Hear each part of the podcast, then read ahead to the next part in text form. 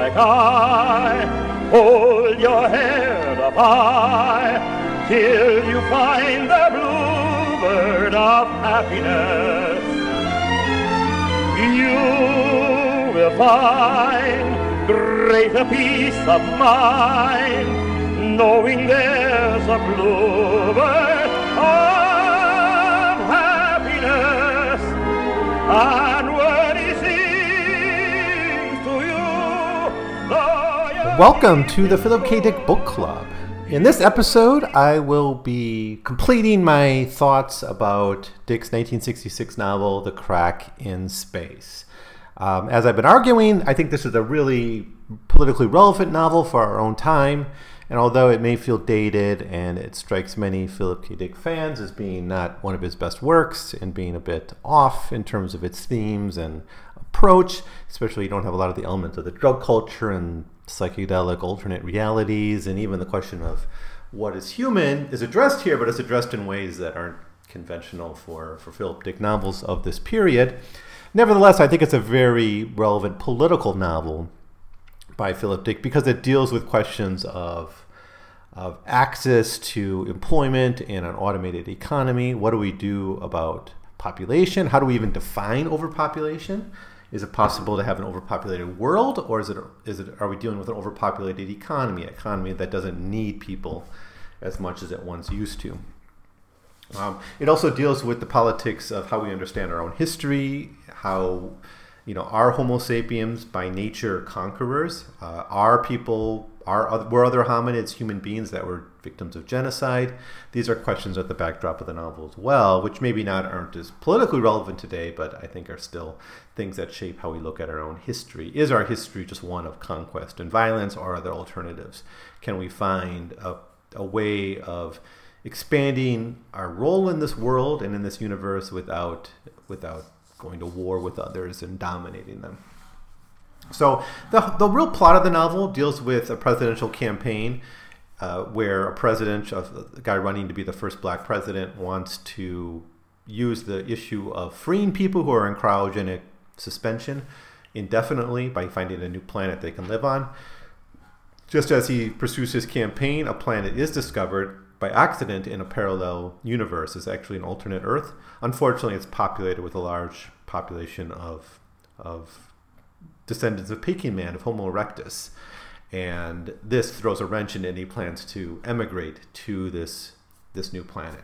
So, as we, where we left off, a lot of the optimism for solving Earth's most pressing problems fades away as new questions emerge about the ethics, the practicality, and just the, the overall, you know, logistics of, of actually settling a planet that's not empty, that has a, a large population on it, and a population with an unknown technological capacity.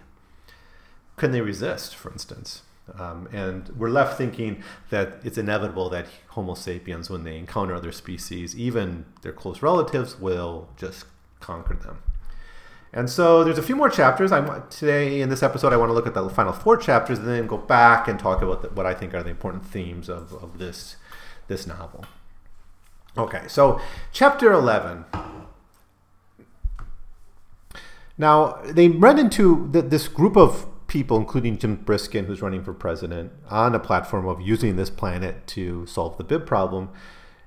They're going through this alternate Earth, and they run into a group of Peking Man, and they introduce and they talk through a translation machine. And the Peking Man identifies himself as Bill Smith. Now, this is kind of just through the translator, though it's not his real name. Sal Heim, the campaign manager for Briskin, wonders how Briskin can adopt his message due to the presence of another sentient species on this planet.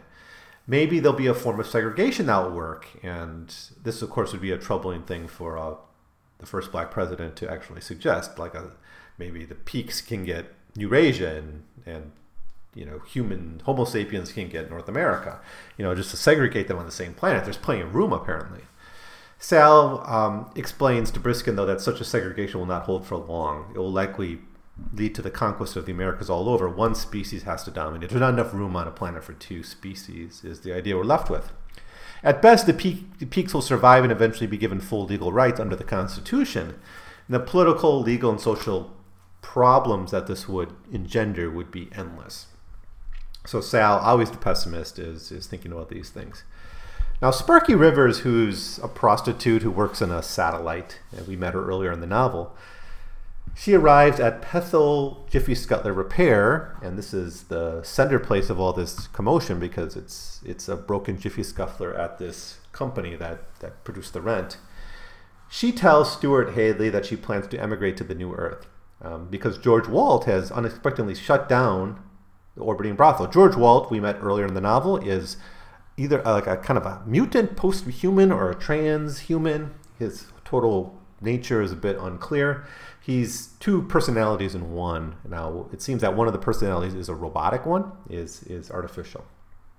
But he makes his living running a, a brothel, an orbiting brothel, and but he shut it down, and the prostitutes are out of work. So Hadley explains that they'll need to wait for clearance from Terran Development to go there, but he thinks he can get it through his employer. Pethel ret- returns to Hadley's demands for passage over him and his new lover Sparky, so this Hadley has hooked up with this prostitute. And finally, he's able to convince Pethel to help him to emigrate. And so we not only do we have this new world being a potential home for the Bibs who are in cryo freezing, it's also for anyone who wants to go there, right? It's it's an open door apparently. Potentially, I should say. It's a potential open door for anyone who wants to go there, so it becomes a true frontier dream. Something Dick always likes to return to. Now, Leon Turpin is thinking about how Terran Development can manage to turn a profit from this situation. He's he's an old Jerry who's who's running Terran Development, and and he's trying to save the situation the same way that Briskin is trying to save his campaign. He thinks, is there something we can do? He says maybe this other place can still be a mining frontier. Turpin tells Don Stanley, another person in Terran Development, that he wants to meet one of the Peking men. Later, he is approached from a representative of the current president. This representative is named Tom Rosenfeld, and he's from the Special Welfare Office. And these are the ones who deal with the BIBs, the, the people in cryo. And he specifically wants to use this alternate Earth as a relocation space for BIBs. He thinks that they can save his the president's campaign for reelection by acting quickly in solving the BIB problem before Jim Briskin can make it a political issue. He's willing to pay a massive amount of money to Terran Development to move 100 million bibs across the rent as quickly as possible. Turpin calculates that since the rent is so small, basically people can go through one at a time. It would take 20 years to get the 100 million people across if they basically lined up and went across one after another. Turpin calculates that since the rent is so small, this you know it would take way too long. It's and, it's not only just people would have to get across, right? Supplies and, and all that. It's a big mess, and it's just going to take too long. Turpin orders Stanley to find a way to expand the rent and make it bigger. Later, he hears of Pethel's request to allow this quote unquote Mr. and Mrs. Hadley, who's actually Hadley and, and this prostitute, to emigrate. Turpin grants his approval, and he meets the couple, and he's delighted when he realizes that these are the first immigrants would be a brothel customer and a, a prostitute. So he's kind of touched by that, but also the symbolism of it uh, would be useful politically. So that's chapter 11. So in chapter 12, we, we see that bibs are already being moved through the rent and it's being used. And the government's just going ahead with this. And regardless of what the peak problem or the indigenous population, none of that is solved. They're just shoveling people through. And this is supported by the sitting president, and it's a challenge to Jim Briskin who was running on this as a solution. So if the current president can do it, why do we need a new guy? Darius Pethel, though, has concerns over the migration after his meeting with with um, people in the government. Sal Heim also has doubts that these migrants will survive, but Jim Gris- Briskin is, is sort of optimistic that maybe they'll adapt. Heim's biggest concerns, though, are political. Salheim. What will it mean now that the president has taken leadership over migration? Meanwhile, George Walt has disappeared since he shut down his satellite, and Jim wonders if he has migrated, somehow hiding his identity. Maybe he's gone through the rent, and this will be an important point in the last couple chapters. Leon Turpin reports that Terran Development has found a way of expanding the rift. Briskin, still second guessing, wonders if this is just to force Bibbs to migrate, and he's concerned about the ethics of forcing migration. So, you know, in a way, we got a lot of tensions here between like eth- the like government ethics and should government just do things because it can and because it's politically expedient or or you know or should the morality of, of government actions always be be considered?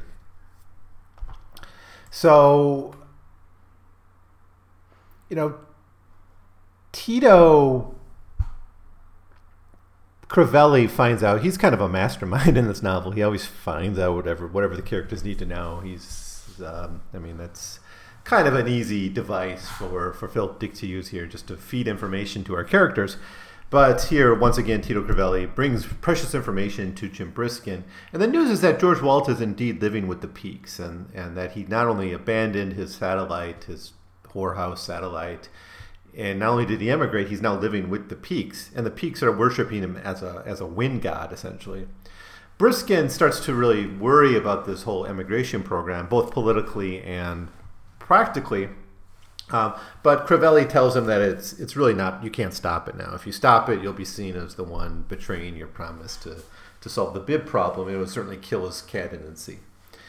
Now that night, uh, news comes to Terran, uh, the Terran um, development and to the new and to the government that that they've successfully expanded the rent to you know, to make it larger so so more people can go through. This is what uh, the government wanted.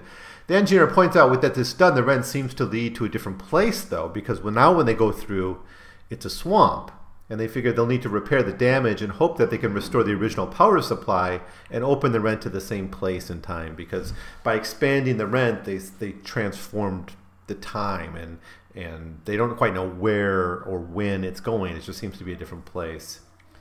So they try to shut it down, the rent from their side, but it stays open on the other side. So somehow some power supply from the peak side of the rent is keeping it going. Um, so once again, we learn that the peaks seem to have a technological capacity well beyond what the, the humans believe. They look through and they see a strange shape moving. Stanley has the same feeling of foreboding that he had when he first visited the Golden Door satellite earlier. Don Stanley launches a QB satellite around the planet. This they had launched before and it was destroyed. But he learns by the satellite that this is another, this is the same Earth, but it's a century in the future. So by expanding the rent, they, they change the time by, by which they, they travel to. All signs of the colonization are gone, meaning all the humans that had went across seem to have been killed off or, or whatever.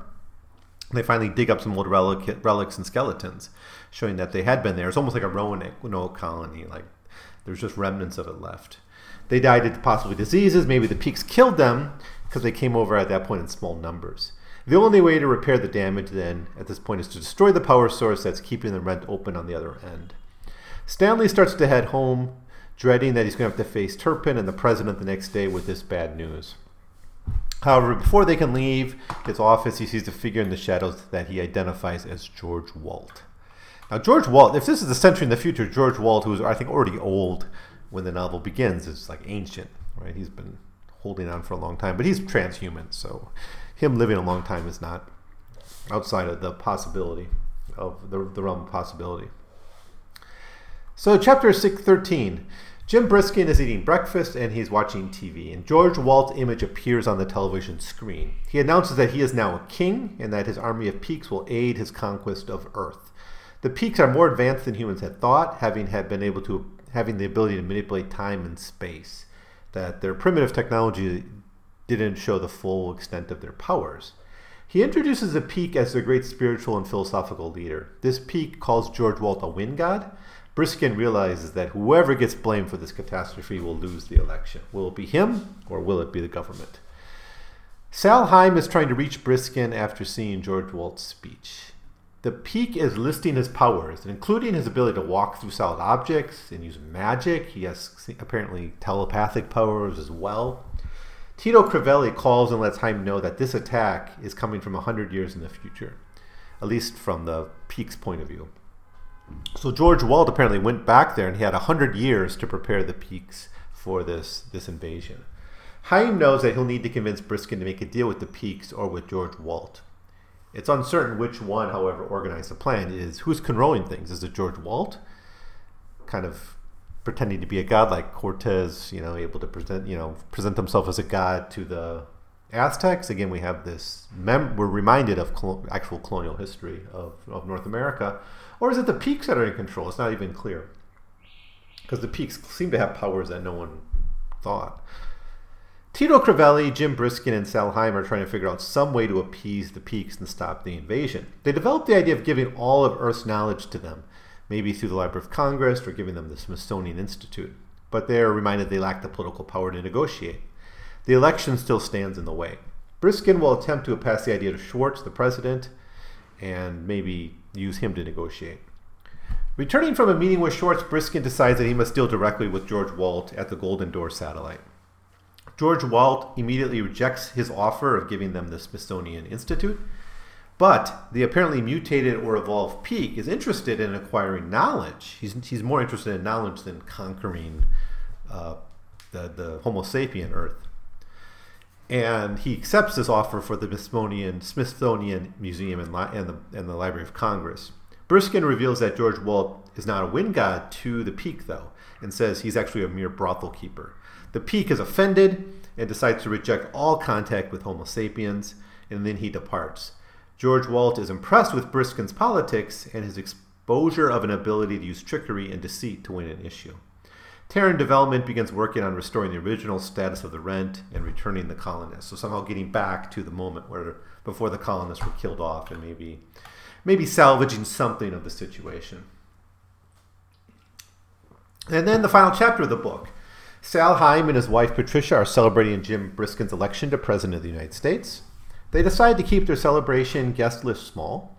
Sal explains to Patricia that it was pride that led the Peaks to leave even without the offered Smithsonian Institute. You know, so offended where they were at George Walt's lies and so embarrassed they were that they didn't even take their prize back with them. Sal meditates on the lessons of George Walt, the Peaks, and the election. Certainly, it will prove that the differences amidst humanity are small and that the, the racial differences and the conflict between the colors and the whites are insignificant compared to the larger uh, differences out there in the in the world or in the universe.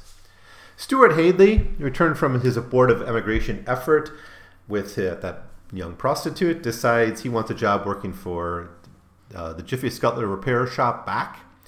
Uh, you know this idea of someone this is one of Dick's favorite professions is the repairman, and so who wouldn't want to be a repairman? I think in the back of Dick's mind, he always wanted to be that. Um, I think that's the most honorable job. I mean, he has a whole book called Galactic Pot Healer about about a repairman. Pethel, though, reminds him of the lessons of his effort to run away with a prostitute. He should accept the world as he as it is. He, he's told. Pethel wonders if Briskin will return to talk about terraforming as a new solution to the bib problem, which is still there, you know, since this other planet's not going to be good enough. Jim Briskin celebrates his victory as well when a peek enters the room. It's Bill Smith, the original one that they met, and he's been allowed to stay on their side of the rent. He talks about the past crisis, but Briskin shuts him down, saying that it is the past and that they must plan for the future. In the final scene of the novel, he meets with Bruno Mini, who is still eager to tell Briskin about his hopes for terraforming Uranus into something that uh, the Bibs can use. So that's The Crack in Space. Uh, a decent novel. For me, it holds up. I, I, think thematically it's really important, though, more than it is as a, as a work of great literature. So, what are the, the, the themes of this novel? Well, the number one theme over writing everything is the bib problem and the violence of economic inequality. So this is the central theme running through the entire novel, The Crack in Space, from the very first page to the end. And that is the violence done to the poor and the old when the economy is controlled by one sector of society. In this case, the economy is dominated by the Jerrys, elders kept alive by artificial means. Did I say the poor and the old? I mean the poor and the young. Uh, the old here dominate the, the economy. The economy is overcrowded. The reason there's no work for the poor has more to do with technological unemployment than with overpopulation. We actually don't get a clear description that the world is overpopulated. It's just there's no jobs. We keep told there's no jobs for people. We're not told that there's like not enough resources to go around. Um, in fact, there's plenty of evidence that there are resources enough to go around. When the economy is overcrowded, the reason there's no work for the poor to do is is really a result of of the technology and the choices we make about how we distribute things. More people means more services and goods needed. So it's not clear why overpopulation would be a problem in a healthy economy, right? Now, there's ecological concerns, I know that, and the neo Malthusians bring these up all the time. But technology in this world has made the need for work less, and those with jobs age because they don't need to retire. They can get Artiforg replacements. They don't die. They live for a long time, and so they don't retire. So they don't create new space for new workers to come in. There's really quickly no room for the poor and the minorities. The violence of this unequal access to economic opportunity is represented by the bib crisis. Many of these unneeded workers are put into suspension until work, maybe someday, opens up. Making things work and it was Dick's intention to clarify this point. Lurton Sands literally harvests these poor for organs that are then used to keep the rich and relatively secure elders alive. This is one of the sharpest images of economic inequality we get from Dick in his entire career. It's also one rooted in the very real experiences of working people and much of modern history.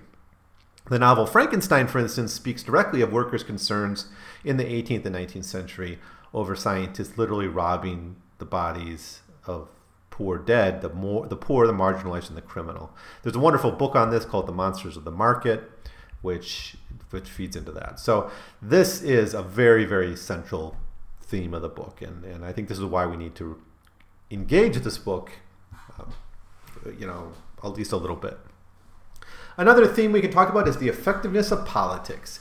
The Crack in Space asks important questions about democratic politics. Much of the plot surrounds a democratic election for president.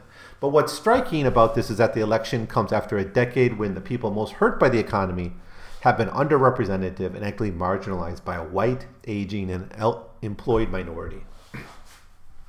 Even as whites become a minority, the political system served the few, and increasingly the, the minority. And it's even stated directly in numerical terms that colored people are the majority, yet they don't vote, and the politicians represent whites. There's still no black president, of course. Dick didn't pre- predict Obama. I mean, I guess you could say Jim Briskin is is an Obama-esque character. I think there are some parallels in kind of the conservatism of the politics, the the use of morality, the the, the kind of attempt to ta- to not offend white voters while also trying to reach out to minority voters. There, there's interesting parallels that one could make. The problem is he's not really fully trusted by non-white voters who assume he's a sellout, and he eventually takes advice from the cynical Sed Heim, who he often seems to doubt, and he doubts his own optimism about the future. Again, I think the comparisons to Obama are are striking. In short, Briskin is quite fake, and everyone knows it. Even George Walt at the end learns that Briskin is not all he seems. In many ways, Briskin is just lucky to be running for president at a time when a reasonable solution to the bib crisis emerges. Nothing he did or could do changes the fundamental problem of the economy. Making matters worse, strong racist organizations openly work, making it more difficult for any progressive politics to take hold. So there's really not a, a really effective realm of politics here. Now, the frontier. Now, I talk a lot about the frontier in this podcast, and I'm very interested in how Dick imagines the frontier. I think it's an underappreciated part of his work. The frontier in the Crack in Space is three things at the same time. It's one, the promise of a new world. Two, it's the failure and disappointment of, it's a frustration over um, kind of a, a dream deferred, I guess. And it's three, a vision of an alternate development. For Briskin and the Bibbs, the frontier was the hope for a new start, a blank slate that will allow them to escape the economic trap they're in. This feels very much how Dick described the frontier in many of his 1950 short stories. But this novel was written when Dick had apparently turned on the frontier. Martian Time Slip and The Three Stigmata of Palmer Eldritch came up before it.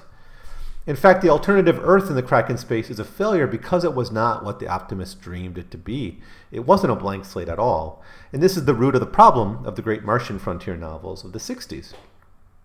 What is interesting is that the frontier still provides a solution by presenting an alternate history.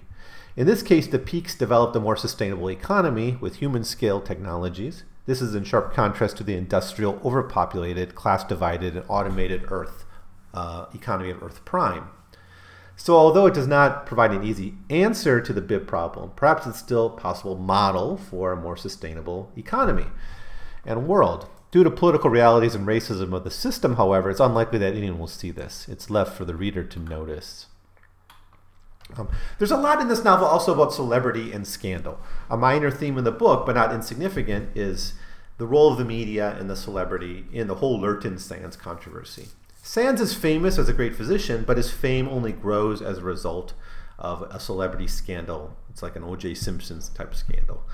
Um, someone who maybe people heard of, but he only becomes famous when, when really famous for everyone when there's a a trial about him. He's facing a divorce from a wife who seeks to punish and humiliate him for keeping a mistress. This scandal becomes part of the social order, keeping the population distracted from important issues. Myra Sands makes her personal vendetta against her husband, National News. In doing this, however, she exposes real crimes Thornton Sands commits the harvesting of organs from bibs. This, however, is not a juicy point of interest. Everyone is interested in the sex. Most viewers of the scandal are more obsessed with the whereabouts of Sands' mistress and perhaps the things that Sands does to her. Um, another theme we have here is transhumanism. There are very strong transhumanist questions in the Crack in Space.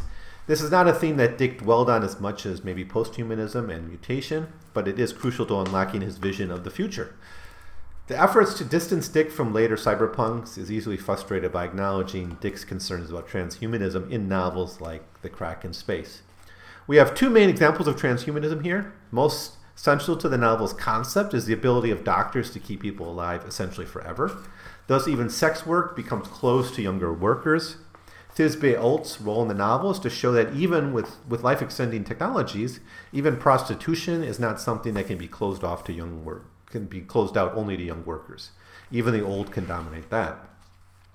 The other example of transhumanism we get is George Walt, who may be a mutant or maybe a cyborg. This gives him a special ability and even the powers to make himself a god among the peaks. This brings us to the central contrast with the cyberpunk genre. If the central theme of cyberpunk is a relationship between social inequality and technology, then the Crack in Space is clearly foreshadowing that tradition. Technology is unequally distributed and unequally beneficial. What is liberating, life saving, and profitable for one sector of society becomes a tool of oppression for another. So, the next theme I think we can point out is, is the whole theme of sexuality and reproduction.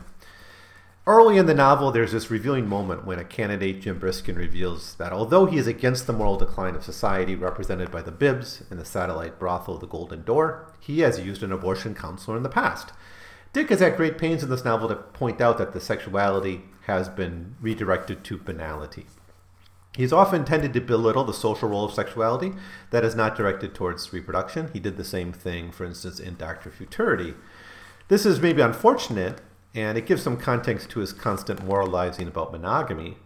Yet this moral message must be placed in the context of his overall anti Malthusian arguments. Dick believed that a society that could not or chose not to reproduce had no future. Sterility is a great theme in the game players of Titan, Doctor Futurity, The Penultimate Truth, and Do Androids Dream of Electric Sheep, most striking of all, perhaps. In all of these cases, the decline of society and the end of social progress is clearly modeled on the refusal or the inability of people to have children. The Crack in Space provides an interesting situation of a sterile society in an overpopulated economy. Here, sterility is forced by the state. Having a child means losing access to the dole, which is itself necessary for the survival of the human kipple that fills out the margins of, of, the, of the society. The Golden Door shows that, like the celebrity scandal, sexuality is a distraction from the real challenges the world faces. Briskin's opposition to the orbiting brothel is part of a realization that sexuality has become banal. The closing down of the satellite goes hand in hand with his efforts to find a suitable frontier for the bibs. Ending the population crisis means sexuality could return to its proper role the cultivation of family and the raising of children. Dick, the radical in so many areas, was almost reactionary in the question of sex and the family. It's also revealing his misunderstanding of the evolutionary role of sexuality as a general tool of social cohesion and not strictly about reproduction. And here I only refer to uh, what's his name? I forgot his name, but um, the book Sex of Dawn, right? The author of that, the authors of that book, there's two of them, pointed out that you know while a lot of animals maybe have sex two or three times for every pregnancy. Humans have sex thousands of times for every pregnancy. So there's something about sex beyond reproduction for humanity. Okay, one last theme to briefly mention that's race. With the United States, of course, having achieved a first black president decades before Dick predicted here, we may find the crack in space racial arguments dated. The novel was written in the middle of the civil rights movement, a time when the movement was turning away from questions of pol- political access to one of social equality, right? The s- civil rights bill and the voting rights bill were had achieved at least the political rights, but there was still like this question of social equality, especially in the cities. And this is why you had the rise of the Black Power movement and SNCC and movements like that that were more concerned with urban questions rather than kind of the questions of the South. Dick makes the case that political access is less significant than social equality. In this way, he builds on organizations like the Student Nonviolent Coordinating Committee, SNCC, and the Black Power movement of the later 60s. The novel ends with the suggestion that electing a black president is the easy part. In any case, race and racism run throughout the novel, building on the general theme of the unequal role of technology in a class based society. So that does it. That's my thoughts about Crack in Space. Uh, a great novel, actually. So give it a chance. I know it has its faults. I don't want to talk too much about them. They're, they really have to do with the narrative and the writing. I think thematically it's so on point and so relevant to us that that we have to read this book and, and think about it. Um, there, that's my case for for uplifting the crack in space into in, higher up in the in the Philip Dick canon. But maybe you have your own opinions, so please leave those opinions below or send me an email at 100pagescast at gmail.com. I would love to hear what you have to say about this novel. Thanks as always for listening, and I will see you next time when I when I'll be talking about Now Wait for Last Year, uh, a novel I very much like for different reasons. Um, it's it's a very different novel. It's it's in some ways more akin to his other 1960s novels, but it has a lot of interesting political questions as well. So I look forward to talking about that. I'll probably do that over three or four parts, probably four parts. It's it's a little bit longer than a Crack in Space. So thanks as always for listening, and I'll see you then when I talk about Now Wait for Last Year.